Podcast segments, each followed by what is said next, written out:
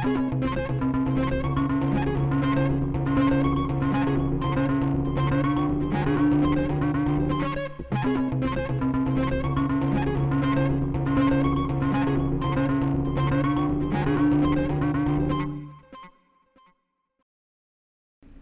Zaman'dan hepinize merhabalar. Merhabalar, ben Hakan Dedeoğlu. Ben Aylin Güngör. E, 6. bölüm. 6. bölüme kadar gelebildik. Aslında malzememiz çok ama tembeliz. Biz, e, biz, biz yavaşız. Ee, evet. Her şey yavaş. Ama yani hızlı bir başlangıç yapmak istersek şu an. Evet. e, elimizde gayet ilginç yayınlar var bu hafta. Mesela senin şu an elinde tuttuğun ve programa giriş yapacağımız olan dergi... Bilinmeyen. Evet. Aslında insan beyninin, uzayın ve zamanın bilinmeyen büyük harflerle dünyası.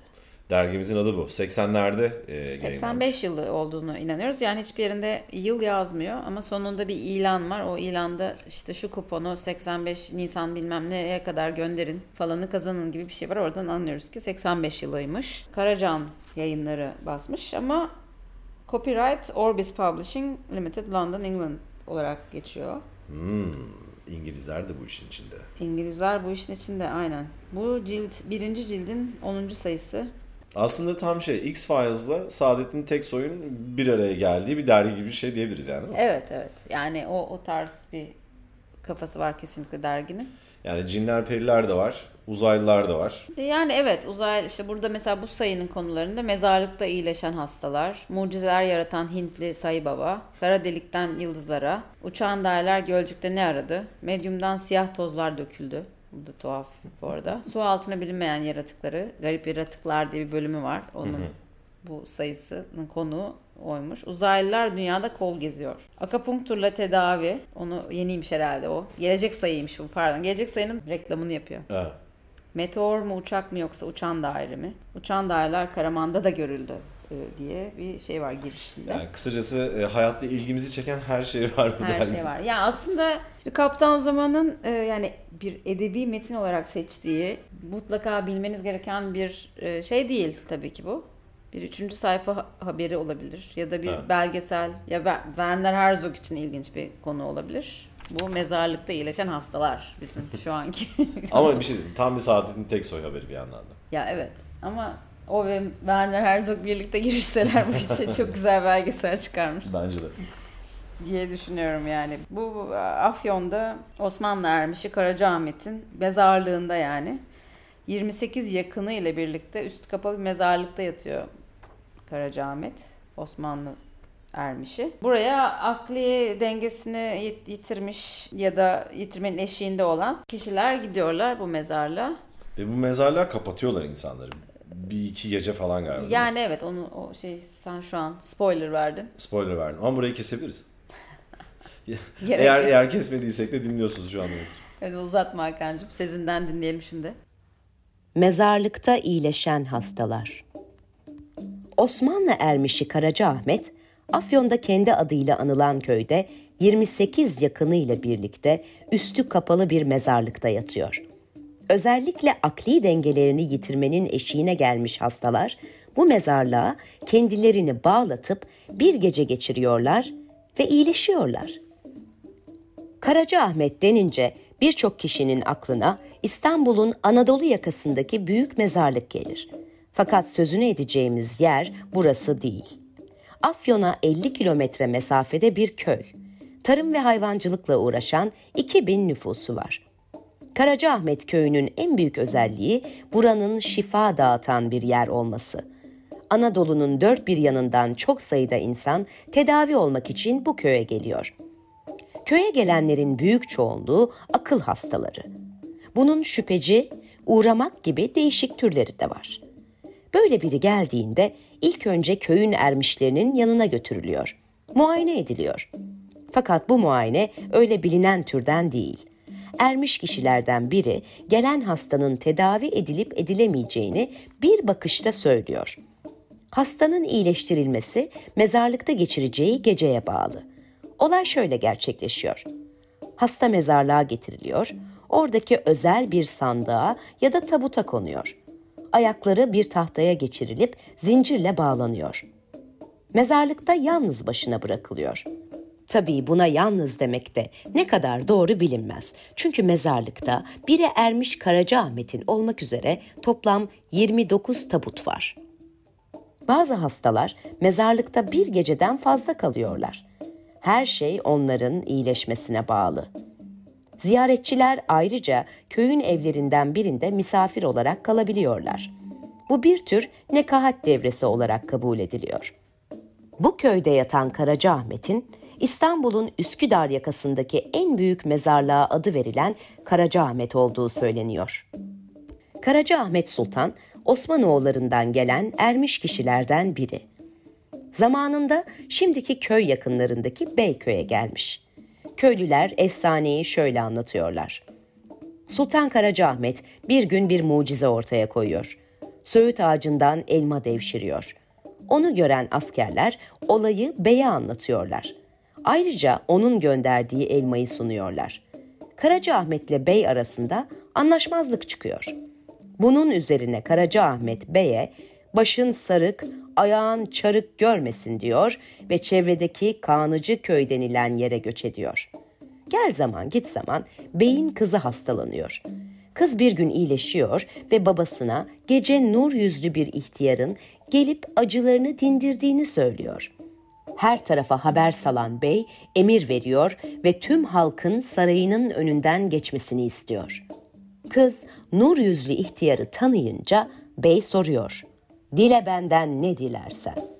Nur yüzlü ihtiyar oturduğu yerin bir vakıf olmasını, köyden asker ve vergi alınmamasını istiyor. Bu nur yüzlü ihtiyar daha önce beyle takışmış olan Karaca Ahmet'tir. Beyin emriyle onun oturduğu yer vakıf yapılıyor.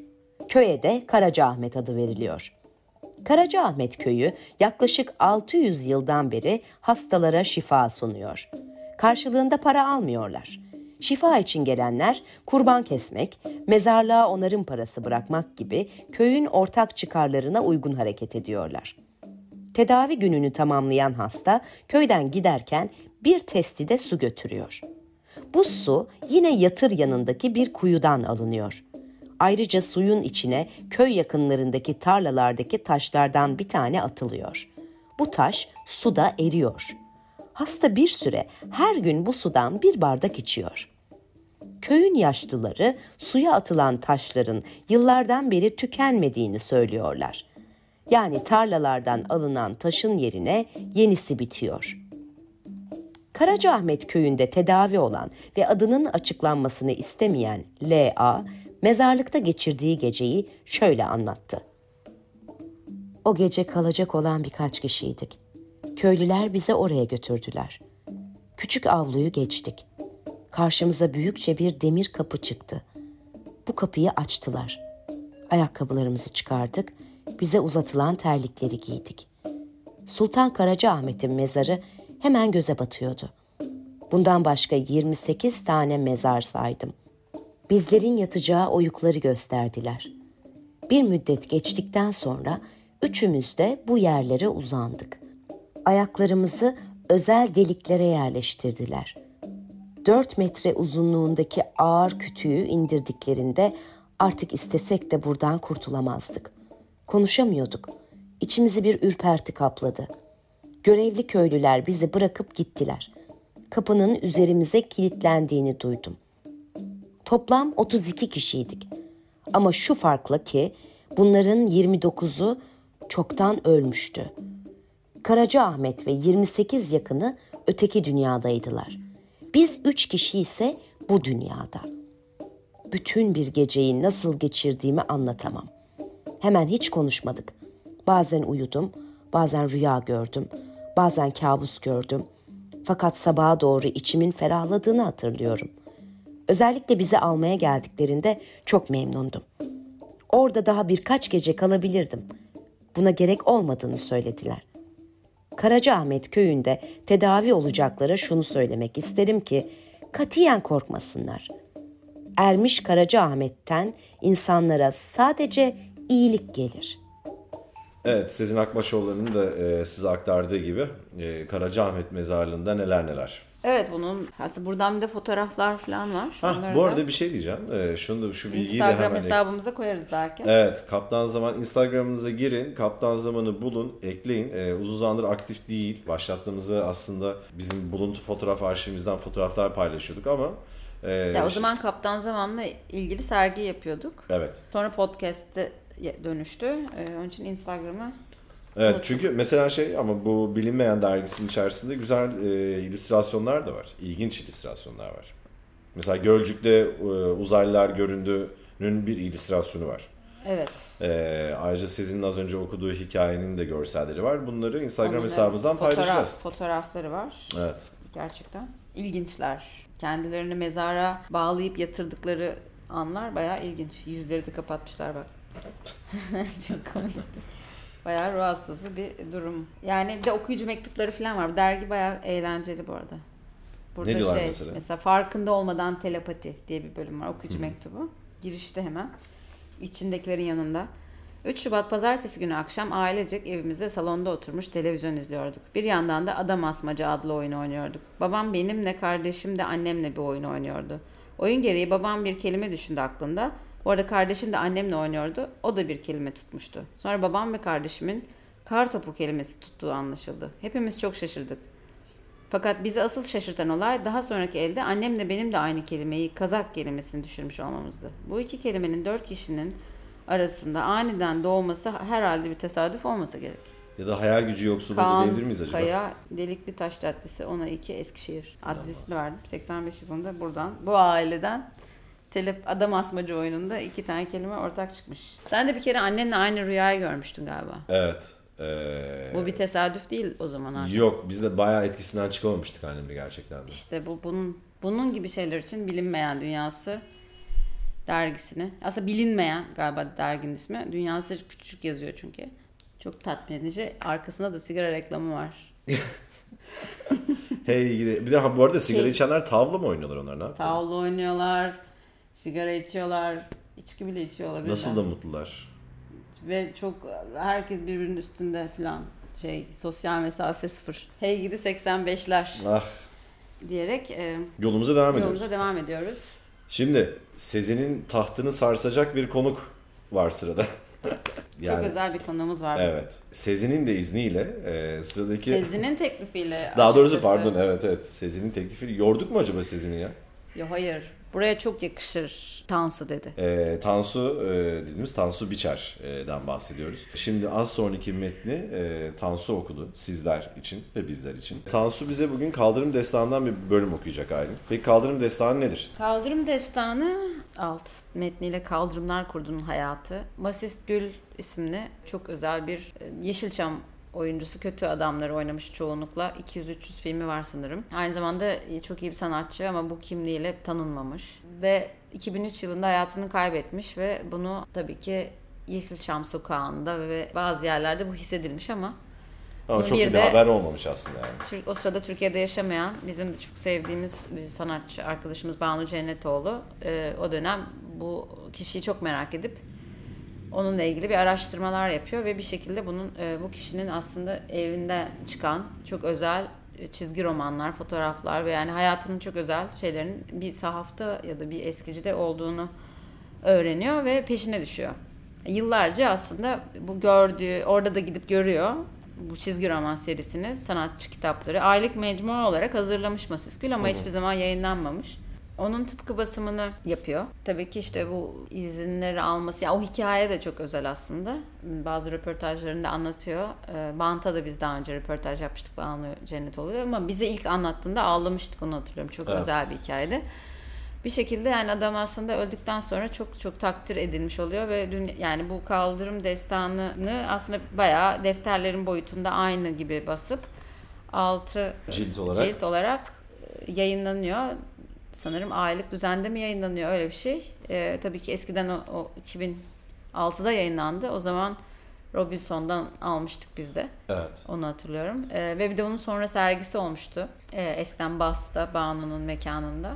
Bu arada gerçekten e, yani kısa bir sürede olsa e, Banu'nun Band ismi altında yayınladığı e, kitaplar çok güzeldi. Keşke devam etseydi. Çok özel bir seçkisi vardı. E, merak edenler lütfen bilgisayarların başına geçip Band adı altında Banu Cennetoğlu'nun yayınladığı kitapları bir baksın. Kaldırım Destanı da bunlardan biri. Biri ve aslında bütün dünyada önemli sanat merkezlerinde bu sergi olarak ve kitap olarak görüldü ve gezildi ve Evet. çok ilgi gördü. Evet bu arada yani hani özünde aslında e, Masiskül'ün e, kendi başına evde yaptığı bir çizgi roman olduğu için biz ne kadar anlatsak da kelimeler kifayetsiz kalıyor. Aynen. Yani görmeniz lazım. Orada çok karanlık ve çok sert. Çok sert. Bu aslında 1905-1972 yıllarında yaşamış olan Kaldırım Fahri adlı bir kabadayının şiddetli ve sert yaşamını anlatan bir hikaye. Ee, ama kendi hikayesini anlatıyor. Evet. Kaldırım masist de diyor zaten kendisine. Aslında hepsinin başında aynı şiir var. Kaldırımlar Kurdu'nun hayatı, e, bu destandaki bu kişinin hayatını anlatan bir şiir var. Evet biraz böyle karakterimizi e, anlatan bir girizgah gibi aslında. Evet. Yani bu, bu hepsinde olduğu için aslında bu bölümü Tansu okusun istedik. Gerisini artık siz kendiniz bulup devamını çizgileriyle birlikte görmelisiniz. Evet İnanılmaz güzel. o zaman e, Banu'ya ş- tekrar teşekkür ediyoruz bize. kesinlikle böyle bir şey kazandırdığı için. Böyle bir şey kazandırdığı Çünkü için. gerçekten de Banu e, oturduğu yerden kalkıp merakının peşinden gitmeseydi muhtemelen bu çizgi romanlar, bu eserler hiçbir zaman gün içine çıkmayacaktı büyük ihtimalle. Evet aynen öyle. O zaman Tansu Biçer'in sesiyle dinliyoruz. O, çamura düşmüş, kanadı kırılmış kuşlardan biriydi. O, kaldırım kenarlarından sökülmüş taşlardan biriydi.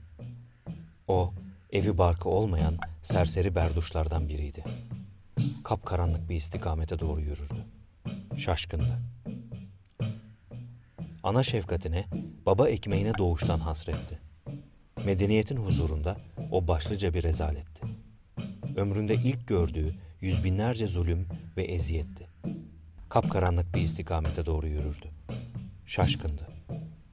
Onun çektiği eziyeti çekemezdi bir taş parçası. Ta doğuştan gelmişti başına mukadderat faciası. Yürekler acısıydı yaşadığı hayatı, her macerası. Kapkaranlık bir istikamete doğru yürürdü. Şaşkındı. Kahrolmuştu. İnsan yüzüne bakamayan tek çehresizdi. O, karanlık yollarda feneri sönmüş bir çaresizdi. Berduşluk zindanındaydı. Hücresi ise penceresizdi. Kapkaranlık bir istikamete doğru yürürdü. Şaşkındı.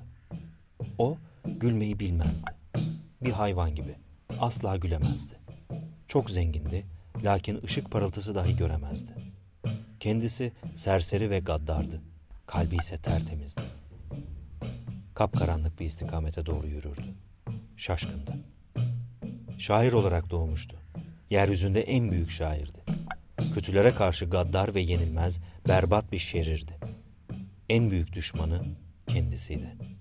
Her yerini doğrar, biçerdi. Kapkaranlık bir istikamete doğru yürürdü. Şaşkındı. Lanetli doğmuştu. Parasıyla dahi sefa süremezdi. Şerefsiz bir kişiydi. Onu hiçbir kadın da sevemezdi. Saadete hakkı yoktu. Mukadderatını silemezdi. Kapkaranlık bir istikamete yürürdü. Şaşkındı.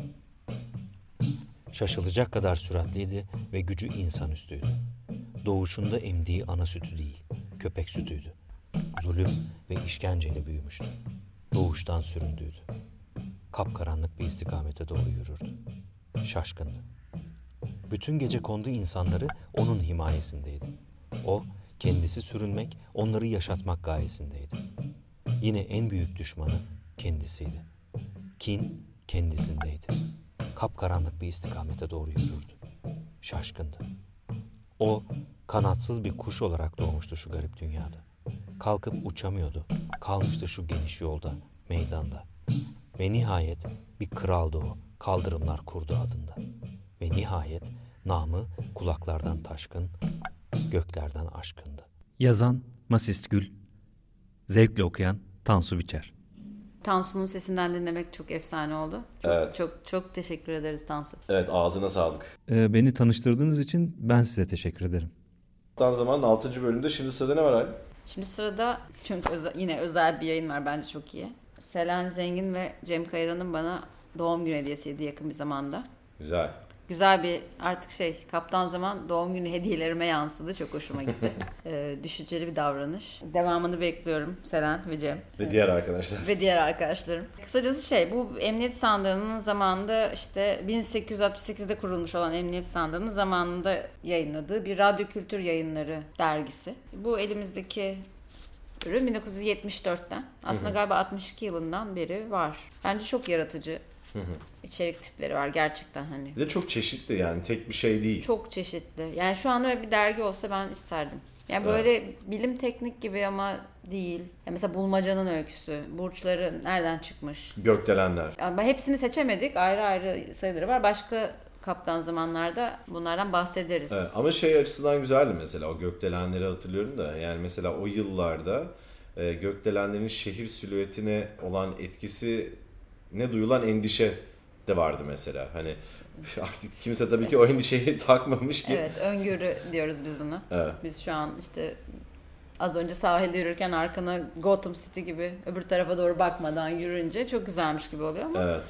Ama yani şey çok eskilerden bu zamana bakışla ilgili çok özel makaleler var. Evet. Bir yandan da hala aynı olabilecek bir sürü şey de var e, gibi gibi. O- onun için e, biz buradan size iki tane konu seçtik şimdilik. Bir tanesi insanlar ve burçlar. Evet biraz bu burç çılgınlığı nerede ne zaman başladı? Ki bu arada benim de çok merak ettiğim bir şey yani. Hani tamam hani astroloji vesaire hep vardı da hani bu gazetelerden günlük burç yorumları okuma falan filan nereden çıktı? İşte bu makalede bu anlatılır arkadaşlar. Evet ve anladığım kadarıyla bu radyo kültür yayınları aslında hep bir radyo yayınının dökümü. Evet. Onun için e, yani bunun aslında ilk defa bir radyo programı olarak yayınlanmış olması çok hoş. Fakat genelde başka e, incelemeler üzerine. Neyse sizinden dinliyoruz.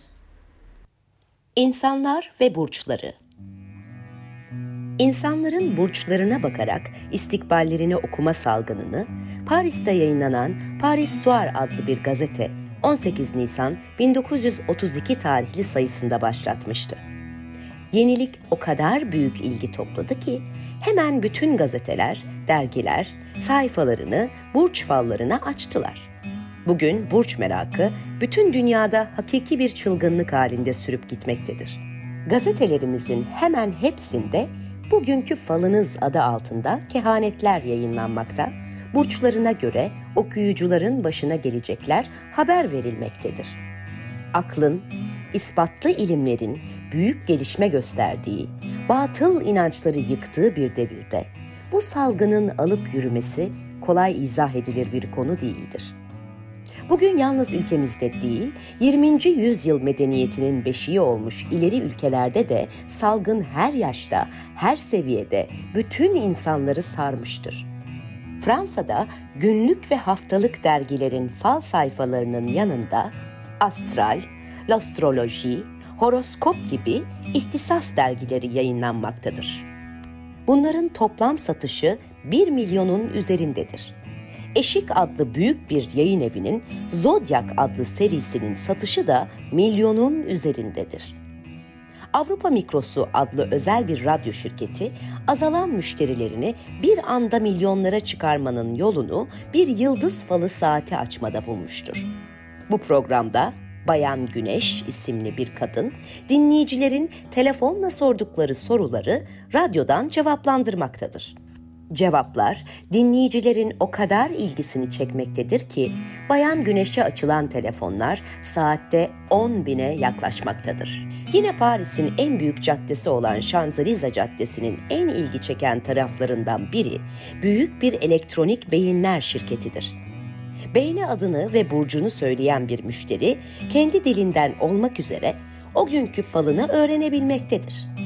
Beyin İngilizce, Fransızca, İtalyanca, Almanca, İspanyolca, Hollanda diliyle cevaplar vermektedir. Astroflash adlı bir Fransız şirketi yine Paris'e yerleştirdiği elektronik bir beyin sayesinde her gün binlerce liraya para dememektedir. 60 Türk lirasının karşılığını beyne ödeyen bir meraklı, doğum gününü, saatini ve yerini beyne iletince makinenin kutusuna bir kağıt düşmektedir. Bu kağıtta gelecek ay içinde müşterinin karşılaşacağı haller, mesela karısıyla kavga edip etmeyeceği, iyi kazanç sağlayıp sağlamayacağı gibi hususlar belirtilmektedir. Başka bir şirkette köpeklerin geleceğini okumak için bir elektronik beyin getirteceğini ilan etmiştir. İşin asıl hayret edilecek yanı bu insan veya makine falcıların müşterileri arasında büyük avukatlar, bakanlar, generaller, yüksek rütbeli memurlar gibi kimselerin de bulunmasıdır. Bugün Fransa'da yıldız falcılığıyla uğraşanların sayısı 30 binin üzerindedir. Bunların yıllık gelirleri toplam 9 milyar Türk lirası civarındadır. Falcıların içinde en çok para alanları bilimsel falcılar adıyla anılanlardır. Bunlar müşterilerinin verdikleri bilgiler üzerinde bir iki gün incelemeler yapmakta ve kehanetlerine göre 750 ila 1500 lira arasında ücret almaktadırlar. Falcıların en az para alanları panayır falcılarıdır. Bunların ücretleri de 15 ila 60 Türk lirası arasında değişmektedir. Fransa'da yıldız falına inananların başında kadınlar gelmektedir. Kadınların yüzde yetmişi, erkeklerin yüzde ellisi fala inanmaktadır. Burç ve yıldız falı lehinde ve aleyhinde pek çok şeyler söylenmiştir ve söylenecektir. Fakat bu falcılığın büyük çapta bir şarlatanlığa dayandığına hiç şüphe yoktur. Falcıları başarılı gösteren şey lastikli laflarıdır. Örneğin eski Yunanistan'da büyük bir muharebeye katılacak bir generale falcılar büyük bir orduyu yenilgiye uğratacağını söylemişlerdi. General muharebede yenildi ve doğruca falcıya gidip hesap sordu. Falcı şu cevabı verdi. Komutanım, ben size muharebeyi kazanacaksınız demedim. Bir orduyu yenilgiye uğratacaksınız dedim. Nitekim dediğim çıktı. Zira siz kendi ordunuzu yenilgiye uğrattınız. Fikrimizi daha iyi belirtmek için Fransızca Horoskop adlı Yıldız Falı dergisinin 282. sayısı olan Eylül 1973 sayısının 21. sayfasından Türkiye ile ilgili şu kehaneti birlikte okuyalım. 1973 Ekim'inde yapılacak seçimler, Büyük Millet Meclisi'nin partiler yelpazesine büyük değişiklikler getirecektir. Bu değişiklik sonucu reform hareketlerine büyük hız verilecektir. Reformlar özellikle ekonomi ve dış politika alanında olacaktır. Seçimler üst kademelerdeki memurlar arasında büyük değişikliklere yol açacaktır. Yeni hükümet Arap İsrail anlaşmazlığıyla Kıbrıs anlaşmazlığında yapıcı roller oynayacaktır. Bütün bu yazılanları bilmek için falcı olmaya lüzum var mı sayın dinleyiciler? Sözlerimizi Romalı büyük hatip Cicero'nun 2000 yıl evvel söylemiş olduğu şu sözlerle bitirelim. Kan Ovası'nda yapılan muharebede ölen binlerce askerin hepsinin de aynı yıldız ve burç altında doğduklarını kimse iddia edemez. Yıldız falı 20. yüzyıla ters düşen büyük bir şarlatanlıktan başka bir şey değildir. Bu radyo kültür yayınlarında çok ilginç makaleler var aslında. Bir tanesi insanlar ve yaşlılık üzerine. Yaşlanmayı tanımladıkları ve ihtiyarlık ve ölüme çareler isimli daha doğrusu bir bölüm. Orada ihtiyarlı hastalık diye mi tanımlıyordu? Ne diyordun? Ee, evet. Yani insanoğlunun aslında ölüme çare aramasından bahsediyor da ee, insanoğlu bugün için ihtiyarlığı yok edememiştir, ölümü kaldıramamıştır fakat bu uğurda bir hayli mesele kat etmiştir diyor. İşte yaş, ömrün uzaması falan. Evet. Fakat en büyük hastalık olan ihtiyarlık hastalığını ve ölüme çareler bulma konusunda henüz tam ve kesin bir sonuca ulaşılamamıştır gibi bir başlangıçla yapılan çalışmalardan bahsediyor aslında. Ne kadar ayıp bir giriş ya. Çok korkunç canım. İhtiyarlık hastalığına yakalandıysanız insansınız demektir gibi bir şey oluyor. Ama tabii ki bizim için can alıcı noktası James Bedford isimli bilim adamı ile ilgili olan bölümdü. Ee, ama siz ilk önce bir dinleyin sesinden üstüne konuşalım. İnsanı genç halde yaşatma uğrunda yapılan çalışmalardan bir başkası da yaşayanları çok düşük derecelerde dondurarak ileride uyandırma denemeleridir. Bugün birçok Amerikan şirketi bedeli karşılığı insanları dondurmakta ve kanser ve kalbe çare bulacağı güne kadar donmuş halde yaşatmaktadır. Bu konuda bir örnek vermek kabildir. Doktor Bedford isimli bir psikoloji profesörü 73 yaşında kanserden ölünce Vasiyeti üzere damarlarına derhal heparin denen kan pıhtılaşmasını önleyici madde şırınga edilmiştir. Bu arada bir kalp ve ciğer makinesi durmadan beyne kan vermiştir. Ölünün cesedi bir yandan da buza konarak artı 8 santigrat derecede ısıya düşürülmüştür. Ondan sonra damarlardaki bütün kan boşaltılmış, yerine DMSO adlı ilaç şırınga edilmiştir. Bu ilaç vücut hücrelerinin soğuktan çatlayıp ölmemeleri için verilmiştir. Bundan sonra ceset sıfırın altında 79 santigrat derece ısıya kadar kuru buza konmuştur. Ve sonunda sıfırın altına 190 santigrat derecedeki sıvı azotta taş gibi saklanmak üzere Arizona'daki saklama deposuna gönderilmiştir.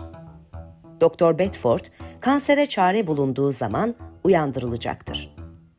Gençliği uzatmada başka bir tedbir olmak üzere insanları kış uykusuna yatırma olanağı üzerinde durulmaktadır.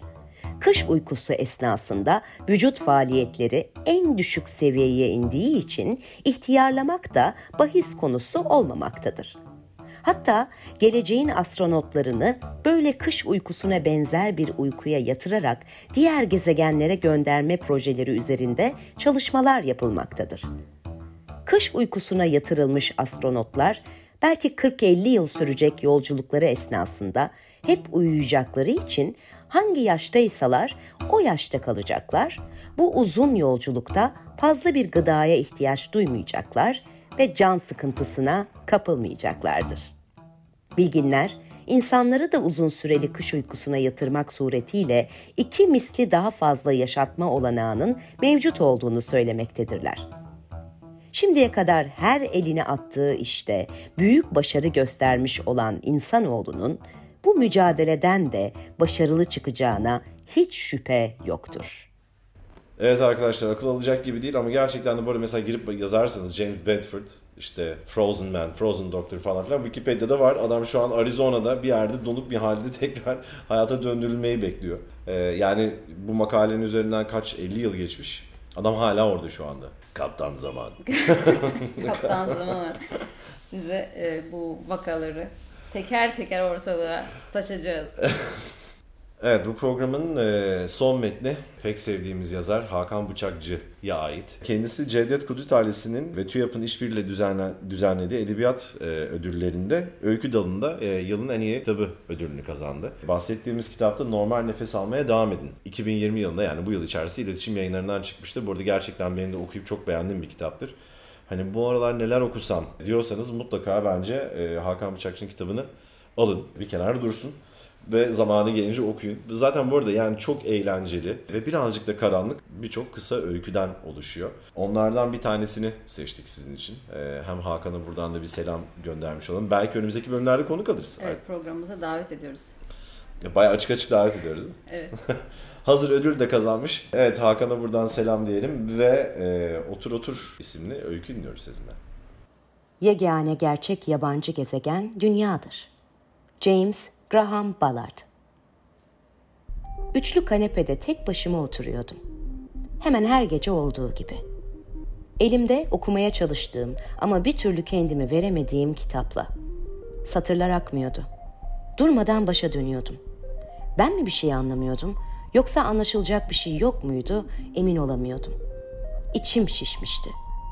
Kapatıp venge sehpanın üzerine attım. Zaten kitap kapağına suratını bastırandan hayır mı gelir? Şu sırıtışa bak. Krem rengi kadife kanepeden kalktım. Otur otur nereye kadar? Kalkıp biraz yürüdüm. Gayesizce birkaç tur attıktan sonra bordo renkli deri oturma grubuna geçtim. Gacır gucur sesler çıkaran, kokulu, parlak koltuğa gömüldüm. Sigara yakasım geldi, kendimi tuttum. İçim daralıyordu nedense. Biraz da manasız bir şarkı mırıldanarak dolandım. Bir karanlık köşeden bir başka karanlık köşeye. Sonra orta yerde duran gri beyaz çizgili köşe koltuk takımına yayıldım. Çişim vardı. Tuvalete kadar yürümeye üşendim. Tuvaletten çıkınca ortalığı toparladım biraz. Çeşitli boy ve renklerdeki sehpalara dağılmış kitap, çubuk kraker paketi, gazete, dergi, telefon, şarj aleti, kesme şeker, karton bardak dağınıklığını. Kırmızı koltuğun başında durdum. Oturmaktan yorulmuştum. Belim ağrımıştı resmen. Koltuk takımları, oturma grupları, ikili kanepeler, üçlü kanepeler, çekyatlar, televizyon koltukları, puflar, kırlentler, sehpalar, zigonlar, fiyat etiketleri, fırsat duyuruları arasında volta atmaya başladım. Kendi kendime hadi bakalım oturmaya mı geldik deyip hop hop hop hop diye bağırdım. Son hop yankılandı. İçinde bulunduğun alan büyüdükçe kendi kendine konuşmanın acayipliği de hacim kazanıyor. Kendi kendime güldüm. Başı sonu belirsiz, tuhaf bir kahkaha. Desenli, çizgili, düz, havalı, sade, parlak, mat, renkli, koyu mobilyaları geçip vitrinin önünde durdum. Sezonun en özel ürünü vitrine en yakın olandı haliyle. Mağazanın gururu. Vitrindeki geniş, bej, süet kanepenin ortasına çöküp dışarı bakmaya başladım. Loş kaldırımdan geçenlerin gözleri bana doğru kayıyordu. Gece bekçilerini, güvenlik görevlilerini esas duruşta beklerken görmeye alışık olduklarından. Böyle bir üniformanın böyle bir koltukla ilişkisi başında nöbet tutmaktan öteye gidemezdi. Her geçen bakıyordu. Biraz ilerledikten sonra dönüp bir daha bakıyordu. Hatta biri durumun ilginçliğine dayanamayıp fotoğrafımı çekti. Savaş muhabiri gibi, korka korka. Aklı sıra çaktırmadan. Instagram'a koyup kalp toplayacak. Kıyamam. Ayakkabılarımı çıkarıp attım. Müthiş bir rahatlama yayıldı her yanıma. Kanepeye uzandım. Uzanmaktan öte yan gelip yattım. Biraz da yatay pozisyonda seyrettim kaldırımdan geçip gidenleri. Bakışlar iyice tuhaflaşmıştı. Oturuşumu yadırgayanlar yatışımı algılamakta zorlanıyorlardı. Yattığım yerden vitrindeki konforda son nokta yazısını tersten okudum. Gözlerimi kapadım. Sağa sola kımıldanıp iyice bir yerleştim. Hakikaten rahatmış. Sabah olup da işten kovulana kadar şöyle güzel bir uyku çekmeye karar verdim. Evet, Kaptan Zaman'ın 6. bölümünün sonuna geldik. Ee, öncelikle bu haftanın konuğu Tansu Biçer'e teşekkür ederiz. Tansu'yu da bu arada inşallah bir dahakisi e, önümüzdeki bölümlerde belki de seçkisiyle konuk alırız. Evet çok isteriz. Ee, ve tabii her zamanki gibi Sezin Akbaşoğulları'na da buradan selamlarımızı, sevgilerimizi ve teşekkürlerimizi iletelim. Asıl ben teşekkür ederim. Görüşmek üzere. Hoşçakalın. Hoşçakalın.